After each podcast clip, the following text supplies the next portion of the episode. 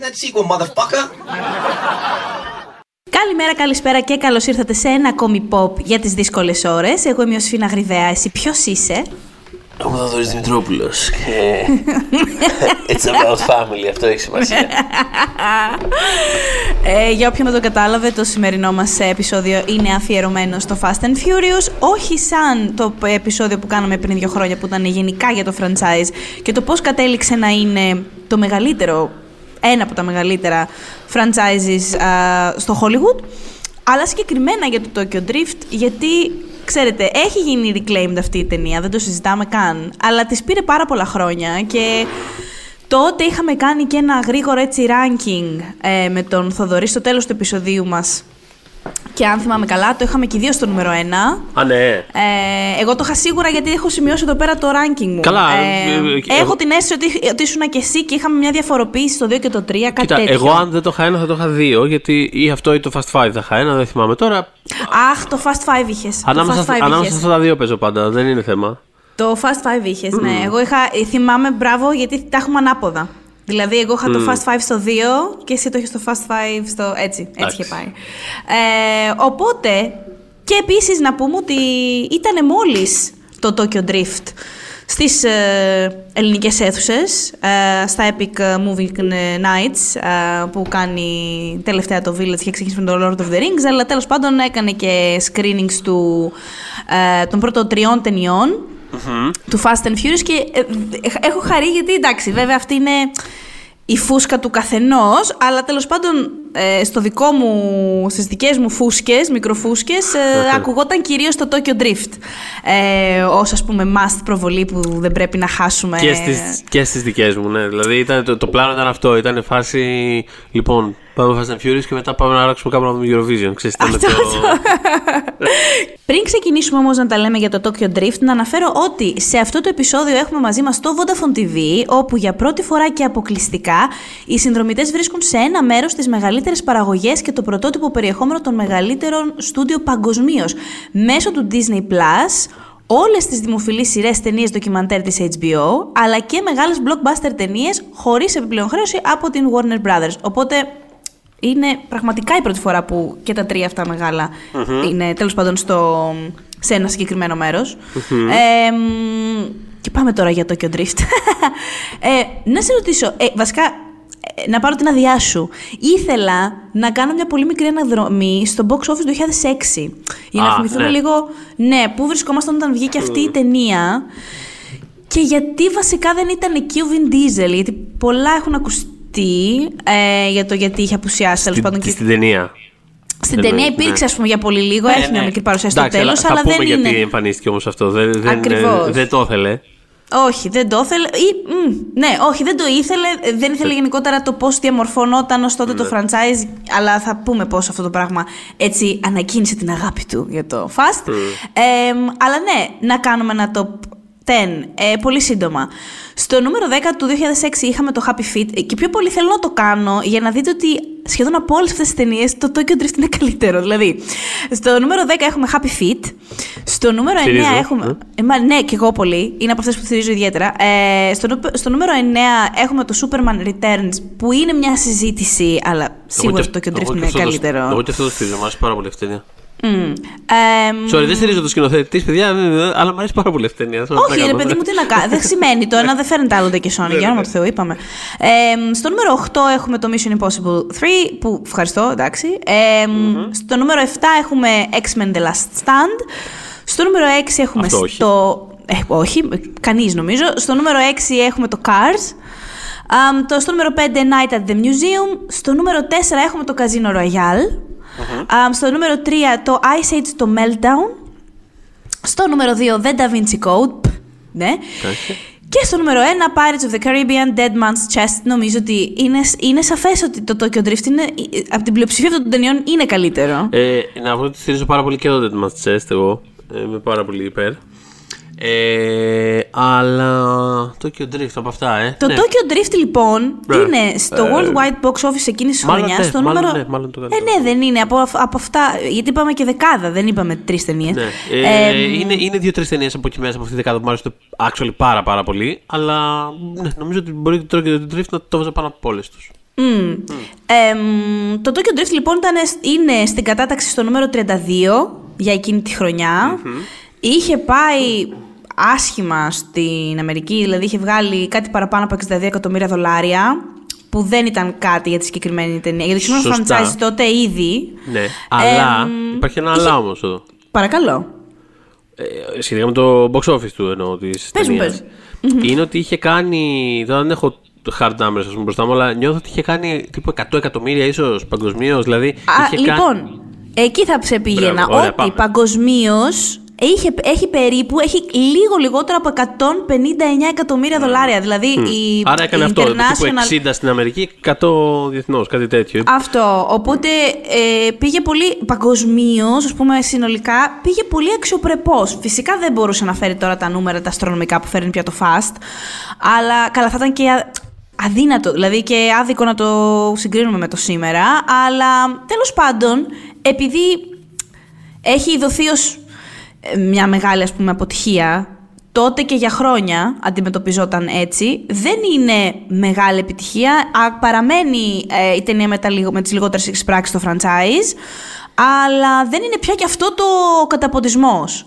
Και ήθελα να αναφέρω ποιο είναι ακριβώς πάνω του και ποιο είναι ακριβώς από κάτω του. Έτσι Ναι, απλά ναι, για το... ναι. Για το...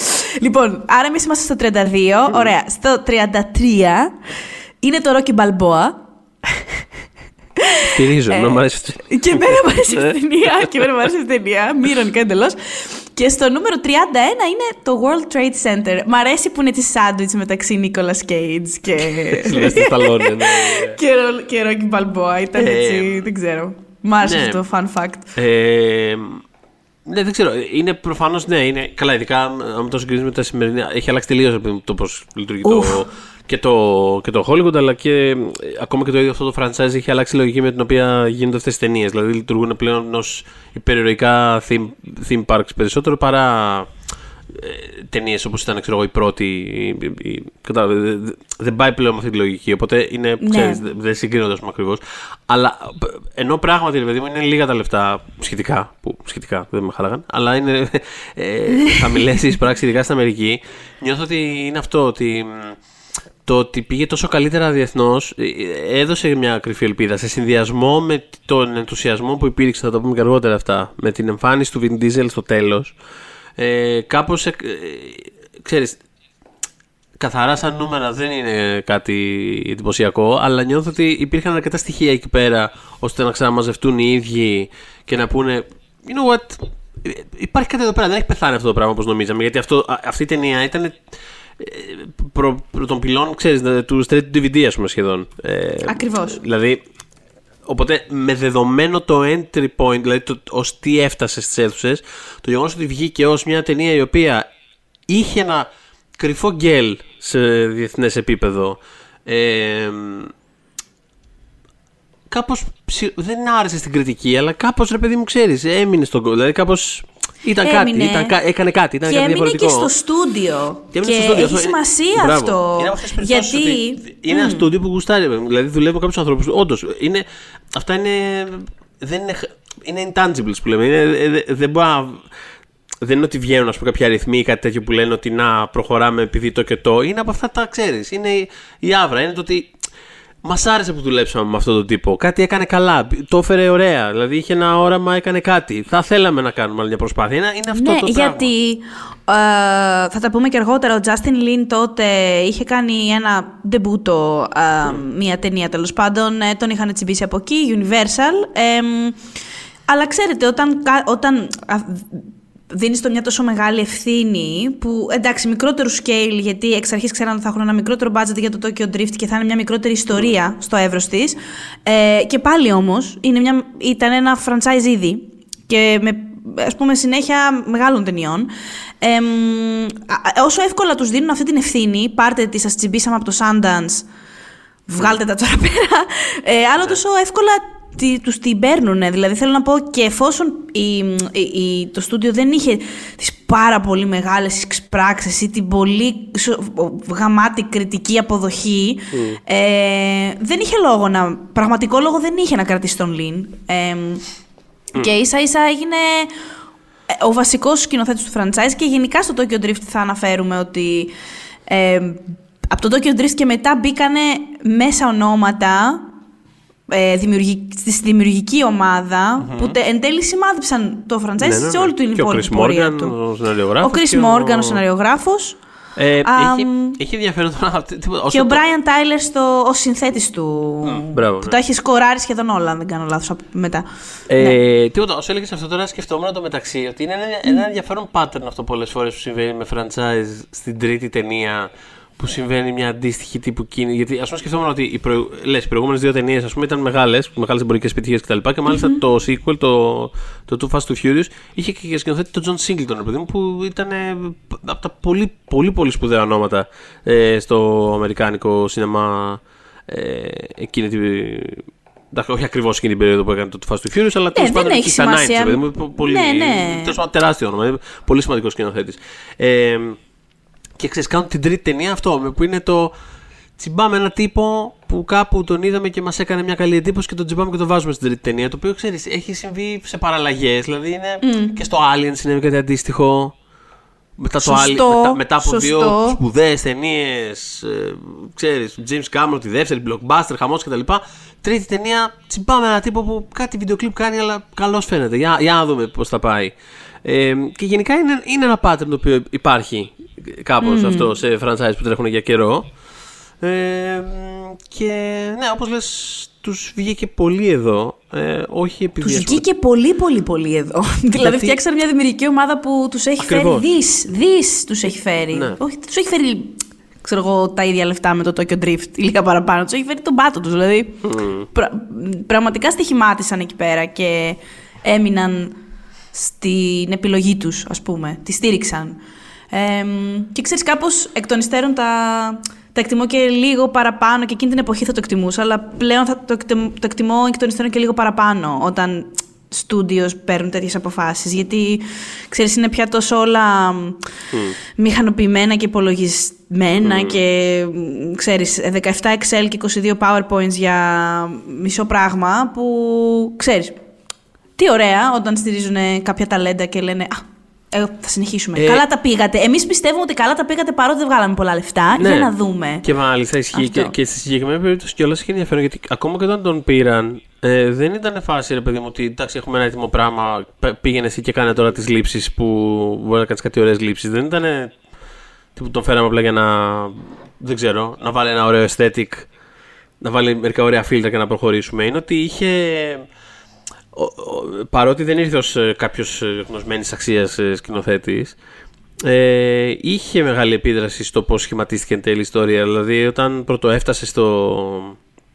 Ε, όταν έφτασε στη, τον προσέγγισε η Universal για τη δουλειά υπήρχε ήδη ένα σενάριο in place κάπως για αυτή την ταινία ε, το οποίο όταν τον ρώτησα πώς του φάνηκε, η, η ατάκα που έχω σημειώσει εδώ πέρα ότι η απάντηση ήταν νομίζω πως είναι προσβλητικό και ξεπερασμένο και δεν έχω καμία πρόθεση να το κάνω. Ε, ναι, και, και τον, ναι, και τον ε, επικεφαλής της Universal εδώ τη Stacey Snider τον ρώτησε τι θα κάνει διαφορετικά και είπε: Θα ξεφορτωνόμουν όλα τα γκόγκ και τους ναούς και τους βούδες και τα οπτικά γκάγκ και το πόσο λευκός τύπος είναι ψηλότερος από όλους τους Ασιάτες. Δηλαδή, κατα, καταλαβαίνεις τι υπήρχε εκεί μέσα. καταλαβαίνεις τι υπήρχε εκεί μέσα. Well, ε, ναι, πες μας πώς αισθάνεσαι. Πραγματικά, πες μας πώς αισθάνεσαι στα αλήθεια όμως. και λέει αυτό, ρε παιδί με προσλάβατε για να κάνω ένα συγκεκριμένο τύπο ταινίας. Αν δεν θέλετε να κάνω αυτή την ταινία, ξεφορτωθείτε με. Το οποίο είναι ένα πάρα πολύ fair enough πράγμα να πει κάποιος, αλλά θέλει και κάποια κότσια. Ενώ δεν είναι το πιο εύκολο πράγμα να πεις όταν έχεις κάνει απλά μια ανεξάρτητη ταινία στο Sundance και σου λέει Universal ψήσου να κάνει το sequel του blockbuster μας μετά τον John Singleton. Δηλαδή θα μπορούσε κάλλιστα να πει. Ναι, okay, βέβαια, βέβαια, σπίτι μου που θέλετε να στοχεύσω την κάμερα. Δηλαδή ξέρεις. Οι περισσότεροι αυτό θα έκαναν. Οι περισσότεροι αυτό θα έκαναν. Ε, αλλά ας, αναφερ... ας, ας το πιάσουμε λίγο με το Vin Diesel, γιατί ναι. έχει ενδιαφέρον. Και ίσως έχει και λίγο περισσότερο ενδιαφέρον και τώρα σε σχέση με το όταν είχαμε κάνει το πρώτο μας επεισόδιο για το Fast δύο χρόνια πριν, για το πώς έχει ε, καταλήξει να είναι αυτό το, το grip που έλεγες στις προάλλες ότι έχεις το franchise πλέον. Ναι, ναι. λοιπόν, ο Diesel δεν ήθελε καν να κάνει το νούμερο 2. Ε, η επίσημη τότε ο επίσημος, ας πούμε, η επίσημη αιτία που κάπως ακούστηκε και για τον Tokyo Drift ήταν ότι πλέον ήταν πολύ ανακατεμένος με το, ε, το φανταστικό άλλο ε, franchise που είναι ο leading man το XXX ε, έτσι. Ε, ναι. Οπότε υποτίθεται αυτό ήταν το επίσημο ότι ξέρετε δουλεύει εκεί και αυτό και εκείνο στην πραγματικότητα. Εκείνος τι έχει πει στο περιοδικό hashtag legend έτσι λέγεται το περιοδικό στο οποίο Hashtag legend. Λογικό. Ναι. Ε, έχει, είχε ας πούμε ανακαλέσει το, τη φάση όπου γίνονται οι συζητήσεις για το, για το νούμερο 2. Τον έχουν, ε, βασικά ε, έχει πια πετύχει πάρα πολύ το νούμερο 1. Οπότε είναι λέει σε ένα δείπνο που έχουν ε, πάει όλοι οι χαρτογιακάδες και όλοι οι άνθρωποι, με πολλοί CEOs ε, από διάφορα πόστα της Universal, ε, του βραντζάει στα μεγάλα κεφάλια και είναι λέει στο Λονδίνο για ένα δείπνο για να γιορτάσουν πούμε, την επιτυχία της ταινίας. Οπότε ένας από όλους γυρνάει και του λέει πρέπει οπωσδήποτε να το ξανακάνουμε αυτό και λέει θυμάμαι ότι είπα τότε σε όλους το τραπέζι ότι δεν μπορείς να το κάνεις αυτό, δεν μπορείς να το αγγίξεις, πρέπει να το αφήσουμε ήσυχο. Δηλαδή ότι ας μην. του δίνουν εν τέλει κάποια στιγμή το σενάριο του Too Fast and Too Furious. Συγγνώμη, το... συγγνώμη, είπε, δηλαδή, αυτό αναφερόταν στο πρώτο Fast and Furious. Δηλαδή το, δεν, πρέπει να το, δεν πρέπει να το αγγίξουμε. Αναφερόταν στην πρώτη ταινία, το Fast ναι. and Furious. Ναι, ναι, ναι. Που ήταν... το Fast and Furious. Το, ναι. Δεν ήταν για τον Αλεξανδρονιεύσκη, ήταν για το. Okay, για το Fast ναι, ήταν στα μάτια του ήταν μια ανέλπιστη επιτυχία. Ήτανε, αλλά θέλω να πω, OK, okay, ξέρεις, Ναι, ας πούμε ηρέμησε. Δεν είναι η Seven Samurai, ξέρω εγώ. Ναι, αυτό. Είναι πραγματικά μια ταινία. Ήταν ξεπατικωμένο το point. Δηλαδή θέλω να πω, δεν είναι ότι εφηύρανε κάτι. Πέρασαμε πάρα πολύ ωραία. Fun, αλλά ξέρεις. Δηλαδή, Εμένα είναι και από τις αγαπημένες μου του franchise. Είναι ψηλά στην κατάταξη. Fun, είναι μια χαρά. Δηλαδή, είναι το point break. Δηλαδή, πόσο λάθος να πας κάνοντας το point break. Μεγάλο αστερίσκο το actual remake, remake του point break το οποίο δεν υπάρχει. Αλλά προχωράμε ναι. παρακάτω, ναι. Πρέπει να δω αυτό το αναφέρεις. ναι. Ε, ναι, για να χωθώ εγώ, άμα δεν. Ε, οπότε ε, και στο point σου αυτό, η συνέχεια της συνέντευξης νομίζω θα σε διασκεδάσει ακόμα περισσότερο. Ε, γιατί λέει ότι εν τέλει είδε ας πούμε, το σενάριο του Fast and Furious, του φάνηκε και τότε ε, το χαρακτήρισε unnecessary continuation, δεν. δεν. Okay. Ε, και θεωρούσε, ή, αναφέρει στη συνέντευξη, του ξαναλέω hashtag legend, ότι ε, ε, θεωρούσε πως το, ένα Fast and Furious sequel θα έπρεπε να έχει τα επίπεδα και ε, το βάθος ε, ενός Francis Ford Coppola. Συγκεκριμένα λέει, εάν το κάναμε sequelize ε, με τον τρόπο που τα στούντιο κάνανε λέει τότε, δηλαδή απλά να βάλουμε μια ιστορία τσάτρα πάτρα μαζί να πούμε ότι κάναμε μια δεύτερη ταινία για να βγάλουμε παραπάνω χρήματα, λέει θα καταστρέφαμε την ευκαιρία που είχε το, το νούμερο ένα να γίνει ένα classic. Ήμουνα λέει ιδεαλιστής και για μένα, το συγκεκριμένο σενάριο που είχα πάρει στα χέρια μου δεν συνέχιζε την ιστορία στην πραγματικοτητα Και αν είναι να κάνεις ένα sequel, λέει, κάντε όπως ο Francis Ford Coppola. Κάντε όπως ο, ε, οι Literary Greats. Ε, και αυτό δεν ήταν αυτό που θα κάναμε. Στην πραγματικότητα απλά θέλανε να κεφαλαιοποιήσουν το brand και να κάνουν milk, ας πούμε, την επιτυχία για όσο μπορούσαν, θα μπορούσαν. Λοιπόν, οπότε, αυτός ήταν ο βασικός λόγος που και στο 3 κιόλας είναι που δεν. εκείνος στο σπίτι του δεν ήθελε να, να συνεχίσει. Παρότι, Τι που σε, όμως... παρότι που σε πρώτη φάση mm. υπήρχε, δηλαδή αυτή, η πρόθεση του στούντιο ήταν να, ναι. να υπάρχει και ότι το κόνσεπτ θα ήταν ότι ξέρεις, είναι ο Dom ο οποίος πηγαίνει στην Ιαπωνία και πρέπει να μάθει drifting, ας πούμε. Δηλαδή κά, κάτι τέτοιο, ας πούμε. Ε, θα σου πω ποιο ήταν το original. Πάμε, ναι. για, για, για, για, πάμε. Το ήταν φανταστικό. Και γενικότερα το πώς πήρε τη δουλειά ο Chris Morgan είναι θεότρελο.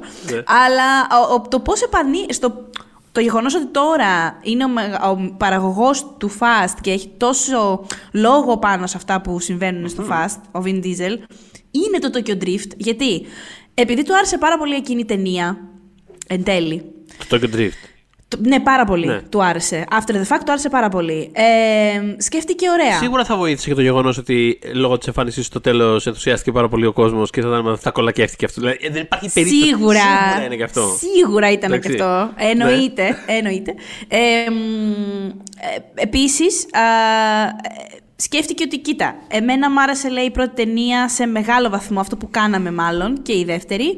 ε, για το diversity. Δηλαδή, εκτιμούσε πολύ αυτή την πλευρά του franchise και σκέφτηκε, έχοντας δει πια για το Tokyo Drift που έκανε κάτι τελείως άλλο, πήγε σε άλλη χώρα, αυτή την τρέλα, ας πούμε, ε, σκέφτηκε, ωραία, γιατί να μην είμαι εγώ ο παραγωγός, γιατί να μην έχω εγώ την επίβλεψη της δουλειάς μας, των σεναρίων, γιατί να μην μπορώ να δημιουργήσω αυτό που θέλω για αυτές τις ταινίες; Ε, και θεωρείται ότι το diversity ήταν, ας πούμε, το καύσιμο της αφήγησης και εν τέλει και το δικό του και ήθελε να δημιουργήσει ας πούμε ένα ε, cool, το αναφέρει ως cool multiculturalism ε, μέσα από αυτές τις mm ταινίες και να προτείνει στον κόσμο με έναν τρόπο ότι κοίτα μπορείς να έχεις τις ίδιες σκηνές, αλλά με ανθρώπους άλλων χρωμάτων και mm. εθνικότητων κτλ.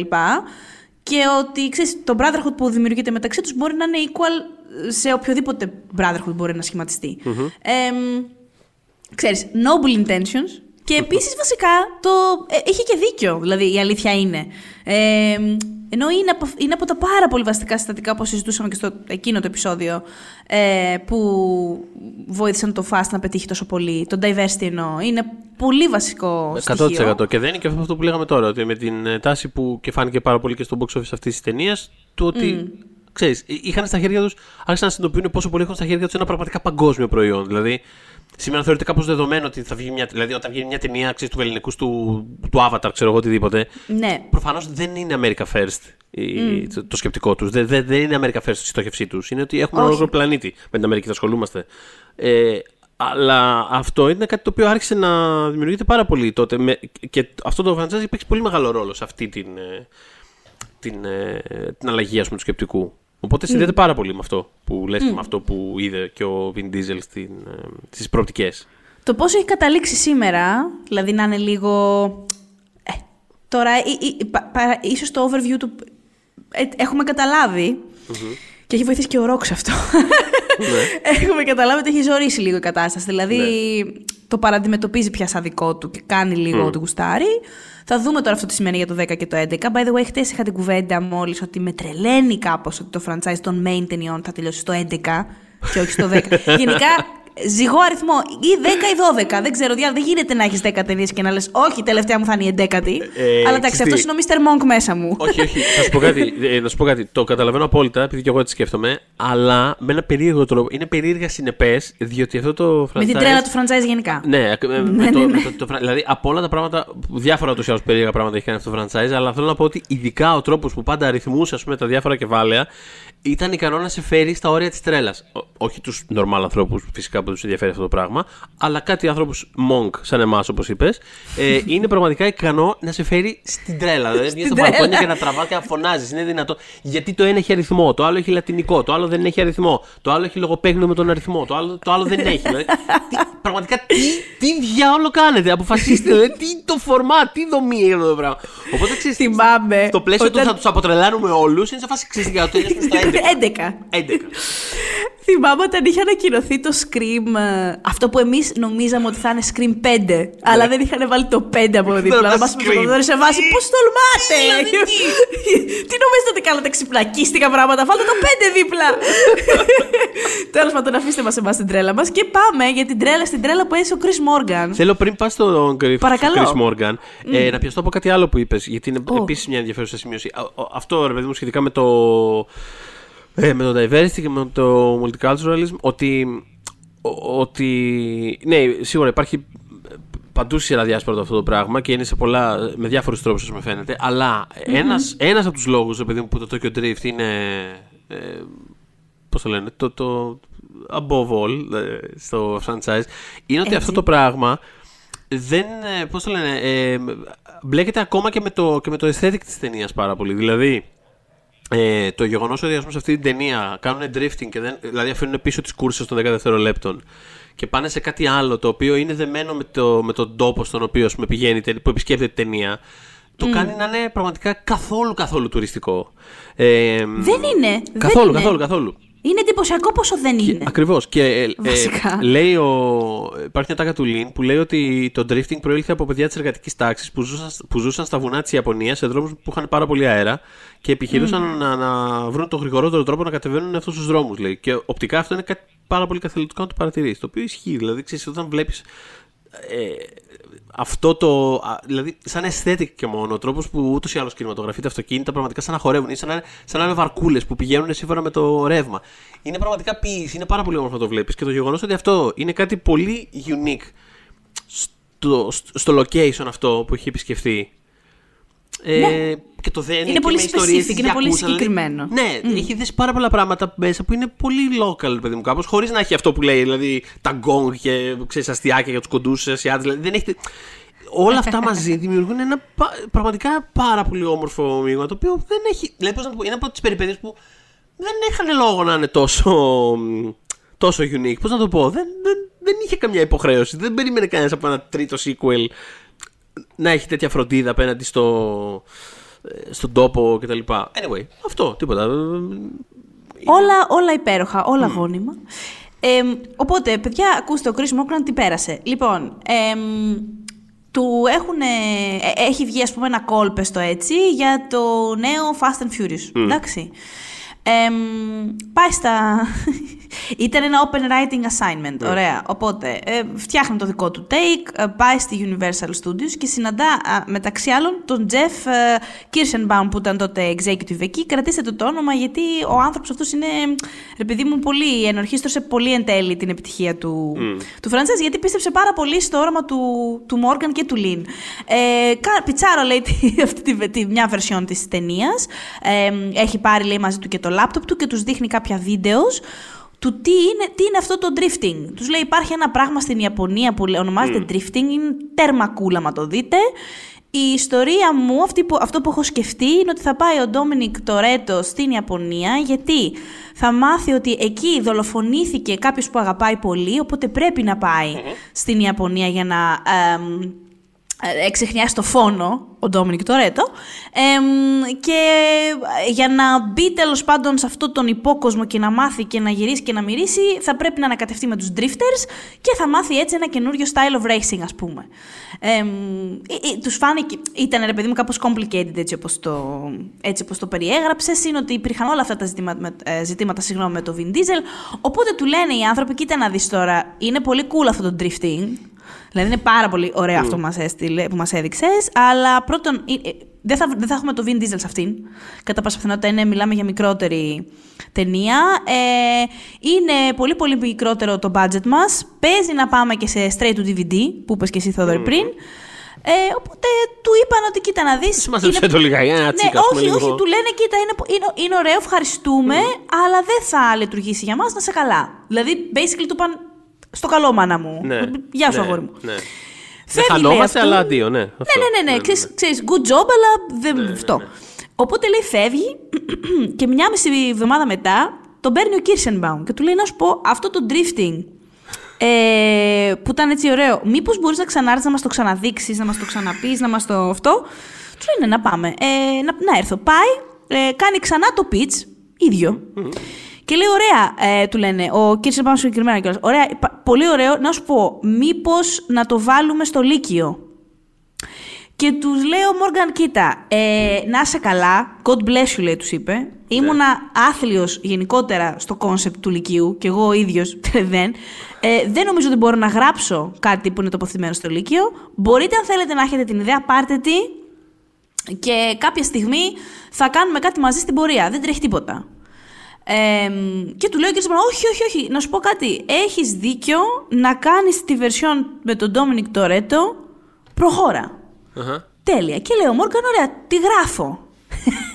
τον προσλαμβάνουν τι να τη γράψει και τότε λέει εκείνη την εποχή ε, ακολούθησε ας πούμε δύο βήματα. Το πρώτο βήμα ήταν το πρώτο draft. το στέλνει, το διαβάζουν και λέει μόνο πήρα μονάχα ένα note, μονάχα ένα, που έλεγε Great, now set it in high school. δηλαδή, Εντάξει, δεν υπάρχει τώρα αυτό. δεν υπά... Φαντάσου, φαντάσου να σου είχε συμβεί εσένα αυτό, τι τηλέφωνα θα κάναμε, τι μηνύματα θα στέλναμε, τι, τι σεντόνια στο WhatsApp, είναι τρελή. Τι δεν καταλάβανε από το προηγούμενο mail, εδώ είναι, το διαβάσανε. Παιδιά ήταν τούντιπο άνθρωπος σε εκείνη τη φάση, οπότε είπε εξής fuck it, θα κάνω αυτό που μου λένε. οπότε έτσι γεννήθηκε το Tokyo Drift. Μάλιστα. Αυτό. Ε, Φανταστικό. Ναι, κοίτα, το λίγιο που αναφέρεις, ναι, δηλαδή είναι, είναι πολύ Karate Kid η δομή της ταινίας. Είναι δηλαδή πολύ, πολύ απόγονος του Karate Kid. Αλλά έχει ενδιαφέρον ότι βάζει μέσα και άλλα είδη. Δηλαδή έχει, ξέρεις, είναι λίγο σαν. Ε, είναι σαν western αλλά με αυτοκίνητα αλλά στο Τόκιο κάπως. Δηλαδή έχει πολύ τέτοια πράγματα. Έχει ξέρεις, ε, κλασικές western μονομαχίες ξέρω εγώ. Απλά αντί να κοιτάζω οι χαρακτήρες και να τραβάνε γρήγορα τα πιστόλια τους. Ε, ξέρεις, είναι αυτοκίνητα. Και, έχει, και είναι αυτό ότι έχει πάρα πολύ να κάνει. Δηλαδή αυτό, αυτό είναι που μου αρέσει. Και ε, είπαμε ήδη κάποια πράγματα και θα πούμε και άλλα πράγματα ε, ε, βάσει των οποίων το Tokyo Drift άλλαξε το franchise και οι επόμενες mm. ταινίες το ακολούθησαν. Αλλά είναι κάποια πράγματα που δεν το ακολούθησαν. Δηλαδή είναι, που, είναι, που είναι πολύ unique στο συγκεκριμένο. Και ένα από αυτά, ακόμα και ταινίες του Λίν μετά δηλαδή. Και ένα από αυτά είναι το πώς αυτή η ταινία δεν βασίζεται ας πούμε, στη δύναμη, αλλά βασίζεται στη χάρη. Είναι μια πάρα πολύ διαφορετική ταινία από αυτή την έννοια. Δηλαδή το drifting δεν έχει. Ε, και ε, πώς το λένε, στο, στο πρωτότυπο σενάριο ε, υποτίθεται ότι τη μεγάλη κούρσα πούμε, στο τέλος, ο Σον την κερδίζει ενεργοποιώντας λέει, λέει ένα κρυμμένο νήτρο και προσπερνώντας με φόρο τον, ε, τον κακό ε, έλεγε ο. Mm. Έχει πει ο Λίν. Και λέει ότι οποιοδήποτε γνωρίζει το παραμικρό για το drifting θα έχει πεθάνει στα γέλια, λέει με αυτό, γιατί δεν βγάζει κανένα νόημα. Δεν μπορείς να κερδίσεις με αυτόν τον τρόπο. Το drifting δεν έχει να κάνει με τη δύναμη. Και είναι αυτό ότι έχει όλο να κάνει με, με άλλο πράγμα. Είναι, ξέρεις, είναι με, με, με, με, με χάρη, με, με κάποια με ένα grace, με μια ποιητικότητα, ας πούμε, κάπως. Το οποίο αυτό είναι ένα πράγμα το οποίο είναι πάρα πολύ unique στη συγκεκριμένη ταινία. Ε, και οι διάφορες επιρροές που έχει. Ε, μετά, δηλαδή, κράτησαν με τα πράγματα μετά. Δηλαδή, το Fast Five, ας πούμε, είναι και αυτό πολύ ζάνρο ταινία. Είναι πολύ heist movie, για παράδειγμα. Είναι heist movie, καθαρά, ναι. ναι. δηλαδή, κάνανε τέτοια πράγματα και στη συνέχεια. Απλά αυτό το συγκεκριμένο ένα πράγμα, δηλαδή, είναι, είναι κάπως πιο gentle στις κοινές δράσεις του το συγκεκριμένο film, το οποίο είναι, είναι κάτι που πάντα σκέφτομαι με πάρα πολύ, με πάρα πολύ αγάπη. Στο ε, point σου αυτό και στο προηγούμενα σχετικά με το Lean και το πώς ας πούμε δεν ήθελε να βάλει νερό στο κρασί του σε πράγματα, να κάνει εκπτώσεις βασικά, όχι ναι. νερό στο κρασί του, γιατί για εκπτώσεις θα μιλούσαμε. Ε, αξίζει να αναφέρουμε τι του είχε συμβεί στην ταινία, την debut, το ντεμπούτο του, το Better Luck Tomorrow, όπου βρίσκουμε τον χαρακτήρα του Χαν, που εν τέλει έγινε ο πιο δημοφιλής χαρακτήρας του Tokyo Drift και τον αναστήσαν, ας πούμε. δηλαδή, φύγαμε από το, από το όρο της δημοτικότητας, πήγαμε κάπου αλλού. Ναι, ναι, ναι. αλλά αυτό, λοιπόν, ο Λίν, λοιπόν, του οποίου το Better Luck Tomorrow ε, εν τέλει κυκλοφόρησε στο, έκανε πρεμιέρα στο Sundance και έχει μια αξιοπρεπέστατη πορεία ως ανεξάρτητο φιλμ. Ε, είναι μια ταινιούλα η οποία είναι γλυκύτατη, ωραιότατη, crime κατάσταση. Να την αναζητήσετε αν δεν την έχετε δει, θα περάσετε υπέροχα. Ε, ακολουθεί ε, τέσσερις Asian American τύπους. Ε, τέλος πάντων, οι οποίοι έχουν, έχουν, έχουν τη δική τους, ας πούμε, το δικό τους πουλάνε papers on the side ακαδημαϊκά και κάτι τέτοια. Ναι, ε, κάνουν διάφορα. Είναι, είναι αυτό ότι. Είναι, είναι... μπαγάσιδε. Ναι, και είναι αυτό πολύ ωραία ταινία για αυτό το λόγο. Γιατί ξέρω εγώ δεν. Δεν είναι από αυτές τις ταινίες, παιδί μου, που ξέρεις, είναι γλυκερές και αυτά τα coming of age που ξέρεις, όλοι μαθαίνουν κάποια πολύ χρήσιμα μαθήματα για τη ζωή και η ηθική επιβραβεύεται και το ένα Δηλαδή είναι, έχει, έχει, κάποιες, έχει κάποια αιχμηρά πραγματάκια μέσα. Έχει κάποια λίγο πιο δύσκολα και δεν είναι και ας πούμε όλα super positive. Δεν είναι όλα πάνε καλά και θα βρούμε το δρόμο μας στη ζωή. Έχει, έχει και από την άλλη πλευρά μέσα. Το οποιο αυτό είναι που την κάνει πολύ ωραία και, και τόσο ενδιαφέρουσα. Ε, για να τη γράψει είχε εμπνευστεί από το ρόλο που είχε ο ίδιος ως ε, basketball coach άλλοτε σε, σε παιδιά, σε εφήβους. και από το γεγονός, εντάξει, είχε μεγαλώσει και στα ήτης, ε, και είχε αναφέρει ότι, ξέρεις, όταν πηγαίνεις, λέει, στη suburbia, που είναι, ρε παιδί μου, τα, τα προάστια μιας πολης ε, και παρατηρείς, λέει, τα, της ανώτερης μεσαίας τάξης τα παιδιά που προέρχονται από εκεί. Εκείνη την εποχή τουλάχιστον, λέει, φαίνονταν ότι είναι πάρα πολύ επηρεασμένα από τα urban media και ξαφνικά, ας πούμε, μιλάγανε σαν γκάγκστερ. δηλαδή, ήταν λίγο τέτοια η φάση. Οπότε, κάπως έτσι είχε έρθει η ιδέα και η υλοποίηση. Γι' αυτό μοιάζει κάπως έτσι. Η ταινία, ε, οι original ε, investors του Lean θέλανε οπωσδήποτε ένα λευκό cast και μάλιστα το Μακόλι Κάλκινο πρωταγωνιστή. Ε, ναι. εάν, ήθελε, εάν ήθελαν... αντί του ναι. Λούκας Μπλακ εννοείς. Α, όχι, τι, Όχι, έχω για το σκαλώσει Better τώρα, Luck έφαγα- Tomorrow, ναι, το ναι, Better ναι. Luck Tomorrow, ναι, ναι, ναι, sorry. Ναι, ναι, ήθελε να, το, ήθελε να την αλλάξουν τελείως δηλαδή την ταινία. Του 'πανε ότι θα, εμείς μπορούμε να σου δώσουμε ένα εκατομμύριο δολάρια, αλλά θέλουμε λευκό cast και τον Macaulay Culkin. Είναι ο ορισμός του δεν έχετε ακούσει τίποτα από ό,τι σας είπα. Δηλαδή, πραγματικά Αυτό, είναι σε αυτό, φάση. Εντάξει, ναι, ε, θέλω να κάνω μια ξέρεις, coming of age ιστορία για το να μεγαλώνουν τέσσερις Asian Americans στην Αμερική του σήμερα. Βεβαίως, μπορεί να πρωταγωνιστεί ο Μακόλι Κάλκιν. Πόσο, Λοιπόν, πόσο πάμε- ματαιωτικό και Αυτό πόσο πραγματικά. Πάμε να σας το ντροπιαστικό. ξαναεξηγήσω. Λοιπόν, το κόνσεπτ της ταινίας μου είναι το εξής. Πω, πω, και τι, πόσες φορές έχουν χρειαστεί, ειδικά από αυτή την κοινότητα, να, να λένε τα ίδια πράγματα ξανά και ξανά, Mm. χωρίς αντίκρισμα.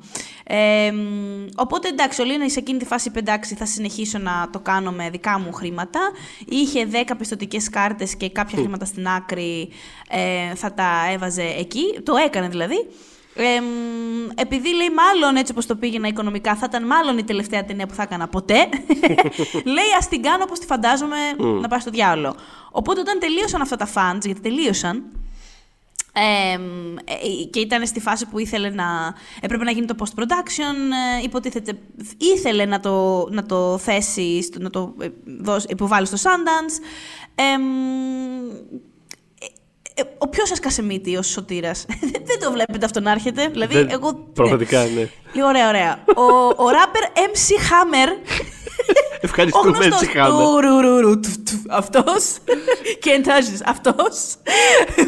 Υπάρχει Ε, ένα παράλληλο σύμπαν στο οποίο ο MC Hammer απίστευτο. δεν δίνει 10.000 δολάρια να γυριστεί αυτή η ταινία επανάγνωστη και δεν υπάρχουν τα Fast and Furious ε, 9 ως 11 ας πούμε σήμερα. Δηλαδή 9, Αυτό. 10. δε- Αυτό. ναι, ναι. Αυτό. Ε, ο οποίος, με τον οποίο είχε γνωριστεί στο... Ο, ο- δούλευε κάποτε τέλος πάντων ο Λίν στο Japanese American National Museum. Είχαν γνωριστεί εκεί, είχαν αναπτύξει έτσι μια σχέση. Ε, και του είπε ο άλλος, ο MC Hammer, ο MC Hammer, του είπε να σου πω κάτι πάρε 10 χιλιάρικα, να τελειώσει την ταινία σου, βρε πουλάκι μου. Το οποίο και έγινε. Ε, οπότε ε, ε, ε, είχε την πρόσκληση λοιπόν της Universal για τους λόγους που ανέφερε πριν ο Θοδωρής ήταν σε φάση ναι δεν νομίζω τάκι είχε τσαντιστεί και με ότι στις προηγούμενες δύο ταινίες όλοι οι Ασιάτες χαρακτήρες ήταν οι villains ε, δεν ψινόταν καθόλου ε, μέχρι που η Stacey Snyder του είπε κοίτα ε, executive τέλος πάντων στην Universal τότε ότι θα έχεις δημιουργική ελευθερία ε, νομίζω ότι μπορείς να κάνεις ό,τι θες. Ξέρω εγώ, δεν, έχουμε και πολλά, δεν βάζουμε και πολλά λεφτά σε αυτή. Αυτό ο Θεός πώς βοηθός μου, έκανε, ναι. ήταν, ε, Αυτό. Low και stakes, ας πούμε, σαν sequel κάπως. Γιατί, γιατί όχι; Αυτό. Αυτό γιατί όχι. Και κάπως έτσι ήρθε στην, ε, στη, στη συζήτηση και ο Χαν, ο χαρακτήρας του Χαν, ο οποίος αρχικά ε, ε, θέλανε να πάνε να κάνουν, θέλανε να κάνουν cast κάποιον, έναν celebrity. Για, το, για τον χαρακτήρα που, θα κατέ, που κατέληξε να είναι ο Χαν δεν ήταν αρχικά. Ο Χαν λεγόταν Phoenix και ήταν ένας anti-hero Big Brother type τύπος. Ε, αλλά είχαν ήδη μ, κάνει cast τον Bow Wow. Ναι, θυμάστε ότι στην ταινία είναι όλοι Βέβαια, Bow ναι. Wow. Ναι, έτσι. ναι. Ε, οπότε εντάξει, πόσους θα μαζέψουμε, ας πούμε, σαν τα Pokémon. Ε, και τους είπα ότι να το κάνουμε έτσι και έτσι. Και... Μετά εκείνοι θέλανε ο χαρακτήρας του Χάν να είναι πάρα πολύ Asian specific. Δηλαδή να χαρακτηρίζεται πάρα πολύ από την καταγωγή του, από την προέλευσή του. Και εκεί πάλι εξηγούσε ο Λίν ότι δεν χρειάζεται να το κάνουμε αυτό. Δηλαδή ότι υπάρχει χώρος και για αυτό στις ιστορίες, αλλά δεν χρειάζεται ο συγκεκριμένος χαρακτήρας να είναι. Δεν μπορεί απλά να είναι ένας cool τύπος, ας πούμε. Ένας τύπος που έχει swagger, που πφ, ξέρεις, είναι προστατευτικός, που δεν, κα- είναι μυστηριώδης, δεν καλοξέρεις τι ακριβώς κάνει και τι, ξέρεις, όταν κλείνουν τα φώτα, τι κάνει ο Χαν. Εμ, και έχει πει ο Σουν Κάγκ, ε, που υποδείται τον Χαν, ότι τους έλεγε, ρε παιδί μου, του έλεγε ο, ο, ο Λίν ότι μη- ας μην το πάρουμε προσωπικά, γιατί αυτοί δεν πρόκειται ποτέ αυτού του τύπου οι άνθρωποι δεν θα είχαν βγει με ασιατικής καταγωγής οι Ασιάτες ένα καφέ, ένα ποτό, ένα φαγητό και δεν ξέρουν πώς μπορεί να μοιάζει ένας cool Asian τύπος. Ε, και ότι δεν χρειάζεται, έχει πει, να είσαι gangster ή ε, στη Γιακούσα, ξέρω εγώ, ε, για να είσαι cool. Μπορείς απλά να είσαι, λέει, ένας τύπος που δουλεύει στο φούρνο, ας πούμε, και απλά έχει swagger. Δηλαδή, τι είναι αυτό καν που... Ξέρεις, Γιατί δεν μπορούσαν να καταλάβουν ακριβώς τι, τι είναι αυτός ο τύπος που είναι τόσο Παιδί μου, τραβηχτικό και. Ισχύει. Έχει, έχει, έχει κάτι ο Χαν, το οποίο και αυτό είναι από την πρώτη ταινία, δηλαδή το Better Luck Tomorrow, που είναι εξή κάτι. Έχει, έχει μια αλητία, αλλά έχει και κάτι το οποίο τους σέβεσαι πάρα πολύ. Έχει και ένα respect, ας πούμε. Δηλαδή, ε, ε, ε, λέει με πολύ ωραία φράση ο, ο Λίν για το χαρακτήρα. και λέει ότι είναι από αυτούς τους ανθρώπους που ο κώδικάς τους δεν είναι τόσο πολύ μαύρο και άσπρο, αλλά ταυτόχρονα πάντα ένιωθα πως θα ήταν στη σωστή πλευρά ανά πάσα στιγμή. Το οποίο είναι αυτό ακριβώς το χαρακτήρα. Είναι μια πολύ είναι... λεπτή Είναι αυτό ακριβώς. Δηλαδή... Πώς το είπε έτσι. Πάρα πολύ. είναι, είναι εντελώς Πάρα αυτό. πολύ σωστό. Δηλαδή, τον... δηλαδή πιστεύει ότι άμα τοποθετηθεί κάπου, κάποιο λόγο. Δηλαδή θα, θα το κάνει για κάποιους λόγους. Πώς να το θα πω. Θα έχει εμπιστοσύνη στην απόφασή του κάπως. Κάπως ναι. Ενώ ταυτόχρονα αυτό δεν είναι ρε παιδί μου ο Γκούντι τυπάκος. Προφανώς είναι δηλαδή. Όχι, αλλά έχει μια, έχει μια πηξίδα και δημιουργεί ναι. εμπιστοσύνη στο, στο κοινό, χωρίς κιόλας να κάνει και πολλά. Δηλαδή, ο Χάν, αν τα βάλετε κάτω, δεν έχει πολλά lines στην ταινία. Όχι. Ε, είναι βέβαια σπουδαίος είτε. Είναι από αυτούς τους ηθοποιούς που τρώνε σπουδαία στην οθόνη, στην κάμερα. Ναι, ακριβώς. Μα σου σπουδαία. Δηλαδή αυτό θέλω να. Παίζει, παίζει τεράστιο ρόλο αυτό. Δεν είχε να κάνει με τα χέρια του. Δεν σε φάση. Θα τρώω. Θα τρώω. Θα τρώω. Θα τρώω. Ε, αυτό είναι, είναι κυρίως παρατηρητικός. Δηλαδή, όταν μιλάει, μιλάει μόνο όταν έχει κάτι actual να πει, αλλά κυρίως κοιτάζει, παρατηρεί, σχολιάζει με τα μάτια του. Έχει αυτό το silent judgment, γενικά. Έχει αυτό το πλαγιανό το. Τώρα, άσε, μην την πιάσουμε την κουβέντα αυτή. Το έχει ναι. μόνιμα σε ρί, ναι. τέτοιο. Και είναι αυτό ότι όσο, ε. αυτό, όσο, όσο αναπτυσσόταν αυτός ο χαρακτήρας, αυτό ο Λίντ συνειδητοποίησε ότι. Α, well, βασικά, βασικά το Χάν θέλω να ξαναγράψω με έναν τρόπο. Οπότε ήταν mm. σε φάση. Ξυστή. Α είναι ο Χάν, τελειώνει. Είναι ο Χάν. Δηλαδή απλά, απλά είναι ο Χάν. Μην το κουράζουμε το θέμα. Αυτό το χαρακτήρα θέλω να ξαναγράψω. Και πάνω σε αυτό που έλεγες πριν για το για το πώς απεικονίζονται και όλα οι Ασιάτε, γιατί το, ότι ξέρεις, οι executives δεν καταλαβαίνουν απαραίτητα ε, αυτούς τους χαρακτήρες. Ε, θέλω να γυρίσω λίγο μια παρένθεση στο, στο Better Luck Tomorrow, γιατί υπάρχει ναι. αυτή η φανταστική, και νομίζω αυτό είναι, λέει πολλά πράγματα. Ε, υπάρχει αυτή η φοβερή στιγμή που, άμα, άμα, άμα, το ψάξετε, υπάρχει και στο YouTube αυτό το στιγμιότυπο. Όταν είχε παιχτεί η ταινία στο, στο Sundance, ε, υπάρχει μια υπάρχει ένα στιγμιότυπο που ο Ρότζερ Έμπερτ βάζει τις φωνές σε κάποιον ο οποίος έχει σηκωθεί στο QA και έχει κάνει μια ερώτηση. Και είναι μια από τις πολύ διάσημες στιγμές του Έμπερτ, ο οποίος ε, προφανώς πασίγνωστος και τρομερά influential ε, ως κριτικός. Ε, είχε ε, είναι πάρα ο πολύ... μοναδικός κριτικός που έχει δικό του Hollywood Star από εκεί να καταλάβετε. Δηλαδή, ναι, και, δηλαδή είναι ο πιο γνωστός παγκοσμίως. Ναι. Έχει ένα τρομερό. Δηλαδή, πώς να το πω. Ήταν το, το πάθος, ας πούμε, για αυτή Δηλαδή, θεωρείται θεωρείται ο μεγαλύτερος ε, champion αυτής της ταινίας και ένας πολύ βασικός λόγος ε, για τον οποίο πήρε μια ας πούμε, προβολή πέρα από τις δύο προβολές που θα είχε στο Sundance. Πώς να το πω. Γιατί την είχε στηρίξει πάρα, πάρα πολύ την ταινία. Ε, είχε γράψει κάποια πολύ ενδιαφέροντα πράγματα στην κριτική του για την ταινία, για το πώς ε, λέει ότι ο, ε, ότι είναι παιδιά λέει, τα οποία χρησιμοποιούν τα χρήματα ως απόδειξη επιτυχίας, είναι βαθιά ανήθικα και προβάλλουν μια ε, όχι υγιή κοινωνική συμπεριφορά. Ε, mm. Και ότι ο Λίν επικεντρώνεται σε ένα εθνικό γκρουπ που κατά κανόνα επένδυε για την εργατικότητά τους, κάτι που βαθαίνει την ηρωνία και επίσης αποκαλύπτει κάποια οργή ως προς τον τρόπο με τον οποίο η Λευκή Αμερική χαμογελάει πατροναριστικά στους επιτυχημένους ασιατικής καταγωγής πολίτες της. Ε, και όταν ας πούμε είχε γίνει αυτό το Q&A στο Sundance κάποιος είχε ρωτήσει τύπου γιατί, ότι είναι πολύ προσβλητικό ξέρω εγώ και γιατί ας πούμε, είναι τόσο αρνητικοί οι ασιάτες χαρακτήρες ασιατικές καταγωγής χαρακτήρες ε, στην οθόνη ε, και ο Έμπερτ είχε σηκωθεί και πρώτο μικρόφωνο και λέει αυτό που βρίσκω προσβλητικό και συγκαταβατικό στη δήλωσή σου είναι ότι κανείς δεν θα έλεγε σε ένα μάτσο λευκούς σκηνοθέτες πώς το κάνεις αυτό στους ανθρώπους σου. Οι Ασιάτες Αμερικάνοι έχουν δικαίωμα να είναι ό,τι διάβολο θέλουν να είναι. Και, και αυτό είναι. είναι... Ε, το mic drop που τελειώνει όλα τα mic drops, δηλαδή. υπάρχει αυτό το σημείο που υπάρχει στο YouTube, δηλαδή ψάξτε το. Είναι ο Roger Ebert yelling at Sundance. Ε, οπότε, ε, ναι, δηλαδή έχει ένα. Ούτως ή άλλως έχει ένα πολύ ενδιαφέρον στο story προέλευσης κάπως ο, ο, ο Lin ε, και το ενδιαφέρον του για αυτό το, το χώρο και το, και το culture, ας πούμε, πέρα από ένα-δυο πολύ συμβατικούς και κλεισέ τρόπους απεικόνησής τους στο mainstream cinema. Και έχει πάρα πολύ λοιπόν ενδιαφέρον το πώς κάποια πολύ βασικά στοιχεία αυτού του πράγματος κατάφεραν να, να μεταφερθούν έστω και, έστω και στο περιθώριο, έστω και υπογείως στην καρδιά του ενός από τα μεγαλύτερα franchise της, ε, της επόμενης 20 ετίας του, του, του Hollywood. Δηλαδή είναι τρομερά ενδιαφέρον το, αυτό το πέρασμα. Τρομερό όλο, Slay All Day ο κύριος Έμπερτ. Φανταστικός.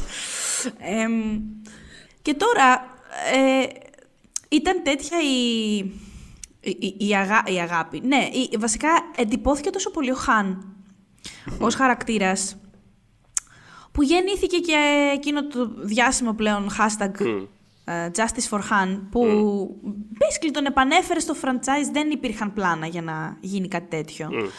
Αλλά ε, ε, το πώς πυροδοτήθηκε έχει ενδιαφέρον. Ε, στο Fate of the Furious, ο Σο, που τον είχε δολοφονήσει ας πούμε, είχε μπει στην ομάδα για να τους βοηθήσει να ε, εξολοθρεύσουν έναν κοινό τους εχθρό ας πούμε. και τον, ξέρεις, ο Ντόμ ας πούμε τον, του επιτρέπει να να φάει μαζί τους, να πιει μαζί τους. Ε, το οποίο εντάξει, για όποιον έχει δει Fast and Furious, τώρα αυτά τα get together, αυτά τα barbecues είναι. Είναι it's family, παιδάκι μου. It's, it's about family. Τι συζητάμε τώρα. Είναι, αυτό είναι, είναι ιερά, δεν μπαίνει όποιος και όποιος. Δεν μπορεί να μπαίνει όποιος να είναι. Είναι σε φάση, είχαμε family και μας έφαγε το family member και τώρα θα είναι αυτός family. Τι είναι, κάνουμε εδώ πέρα, δεν κατάλαβα. Και τι είναι αυτό, ας πούμε. Και, οπότε η ιδέα ήταν και αυτή την ιδέα την εξέφρασε καλύτερα ή μάλλον πιο ηχηρά και λόγω του ρόλου της ε, στο η Jen Yamato, entertainment journalist ε, στους LA Times. Τότε είχε γράψει ένα άρθρο ότι κοίτα ε, γκρινιάζει ο κόσμος γιατί υποτίθεται ότι το franchise αυτό αφορά την αφοσίωση και την οικογενεια Ε, αυτή αντικατοπτρίζεται πολύ συχνά, απεικονίζεται μέσα από αυτά τα, τα get-togethers που κάνουν. Και αυτή τη στιγμή, ας πούμε, η συγχώρεση, η εύκολη συγχώρεση που του δίνει ο Ντόμ, μοιάζει με προδοσία, ας πούμε. Πώς γίνεται, γιατί να, γιατί να συμβεί αυτό το πράγμα, γιατί να συγχωρεθεί τόσο εύκολα και να μπει στο fall τόσο εύκολος συγκεκριμένος Και ε, ο Λίν, ας πούμε, εκείνη την περίοδο, ο οποίος τον είχε, τον είχε σκεφτεί και Α πούμε, είχε, είχε αλλάξει το χρόνο για να τον βάλεις σε, ναι, σε ναι, ναι. τρία σήκω, δηλαδή είχε μπει σε. είχε κοπιάσει. ε, είχε τσαντιστεί και ο ίδιος ε, και είχε αναφέρει σε, σε εκείνο το, στους LA Times σε εκείνο το άρθρο της Γιαμάτο ότι ε, λέει ένιωθα ότι αυτός ο πολύ αγαπημένος του, στον κόσμο, αγαπητός ε, χαρακτήρας τον, τον βάζουν στην άκρη σαν να μην ήταν τίποτα. Mm. οπότε υπόνεται αυτό και οι φανς το ίδιο πράγμα ένιωθαν και υπάρχει ένα στιγμιότυπο που εντάξει δεν λέει κάτι, αλλά θα το αναφέρω μιας που αναφέρεται, ε, ότι ο Ben David Grabinski είχε, λέει, είχε δει, λέει, την, στο, ε, filmmaker είναι ο άνθρωπος, είχε βρει τη Τζεν Γιαμάτο σε ένα μπαράκι, τα πινανε εκεί πέρα, ε, και τα είχαν πάρει στο κρανίο για το ίδιο πράγμα. Και κάθονται τώρα αυτοί οι δύο και, τσα, και, και όλο αυτό, τα, τα έχουν πάρει και βρίζουν για τον Χαν που προδόθηκε από τον Ντόμ και όλα αυτά. Και λέει, είχε πει στο, στο άρθρο της Γιαμάτο. Συγγνώμη, πάρα πολύ φίλοι μου. Δηλαδή, συγγνώμη, ακούω πολύ προσεκτικά την ιστορία που λες και σκέφτομαι αυτή τη στιγμή πάρα πολύ φίλοι μου αυτή. Δηλαδή, μπορώ πάρα πολύ εύκολα να σκεφτώ να είμαι κάπου έξω και να. Ε, τύπου στο τρίτο να ποτό. μαζί σε αυτό το ναι, ναι, στο τρίτο ποτό να κοπανάω το χέρι στην μπάρα και να με σε φάση. Είναι δυνατό να κάνω αυτό; Όχι, πες μου! Δηλαδή, πες μου αυτό! Πάρα πολύ relatable. Μπράβο, ναι, ναι, ναι. Snakes, συγγνώμη. Ναι, και απλά αυτό που περισσότερο εδώ ήθελα να φτάσω. Λέει κάποια στιγμή Γυρνάω. Επειδή μου σκέφτομαι ότι εντάξει, όλοι έχουν λέει. Ο Γκραμπίνσκι τώρα αυτό. Όλοι έχουν λέει τη δική τους ιδέα σε ένα fictional universe του τι είναι συγχωρήσιμο. OK. Okay. Αλλά να σας πω κάτι. To quote Michael Jordan, I took that personally.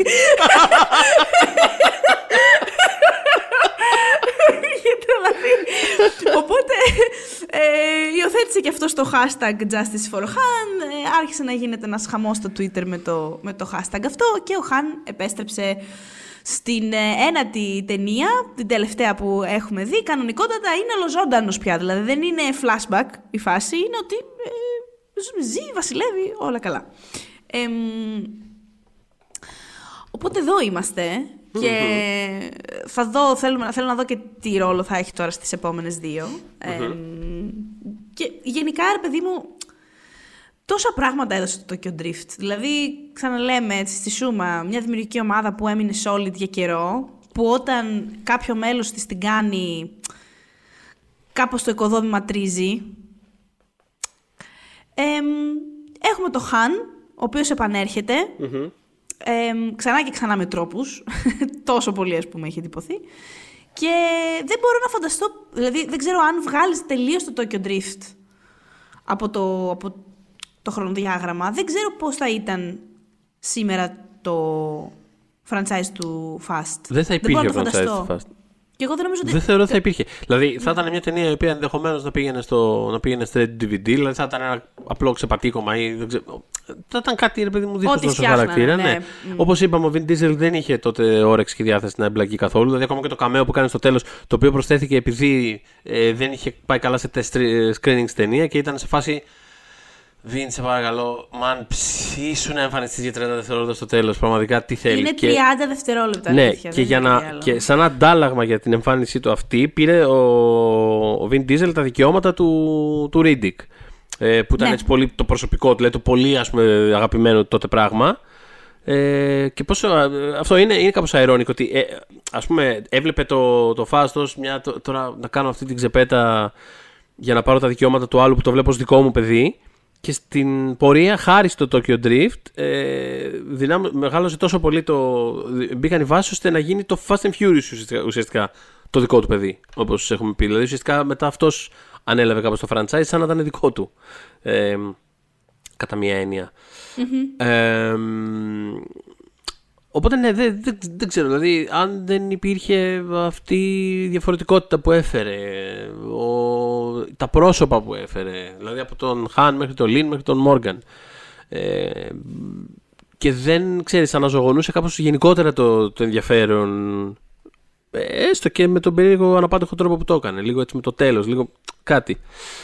Δεν ξέρω κατά πόσο θα υπήρχε το 4. Που το 4 όταν βγήκε, όλοι θυμόμαστε ότι αυτό. Ε, όταν βγήκε το 4, θυμάμαι Ξέρεις, υπήρχε, ήταν μια, είχε βγει πάρα πολύ νωρί, είχε βγει που Απρίλιο, κάτι τέτοιο. Που τότε δεν ήταν, δεν ήταν η σεζόν, η blockbuster season δεν ήταν υπερμεγέθη όπως είναι σήμερα. Ήταν λίγο πιο. Έτσι, τώρα, ναι. Απρίλιο, για να βγει, τώρα βγαίνει το Fast and Furious 4, πήγαν και ξεθάψαν τώρα, ξαναεπιστρέφουν όλοι, ξεθάψαν και την Jordana Brewster. Δηλαδή αυτό ήταν το, το vibe, ήταν το.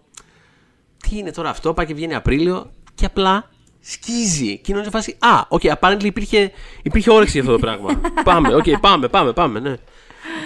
Ε, οπότε ναι, ναι, δεν ξέρω. Δεν, νομίζω, ξέρω αν θα υπήρχε. Δεν θα νομίζω έχουμε κάνει, έχω, το χτίσαμε πολύ καλά το γιατί είναι το καλύτερο και γιατί βασικά οφείλει την ύπαρξή του το Fast στο Tokyo Drift.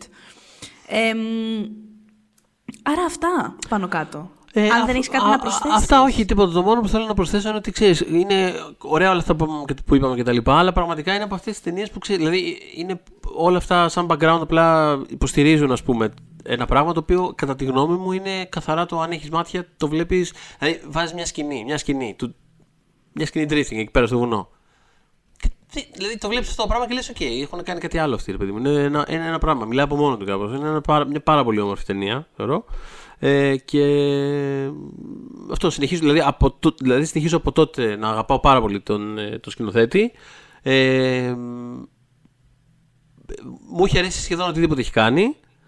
Ε, Star Trek Beyond, ναι, υποτιμημένο. Ε, True ήτανε, Detective, ήτανε. Ναι. Εμείς είχαμε γράψει καλά λόγια. Είχαμε γράψει καλά λόγια. Τότε, ε, ναι. True Detective Season 2, θα πεθάνω σε αυτό το λόφο. Είναι η καλύτερη σεζόν. Τίποτα, τελείωσε. Δηλαδή, είναι, εγώ το αγαπώ. Εγώ το, λέτε ό,τι θέλετε. Εγώ το αγαπώ. Τελείωσε.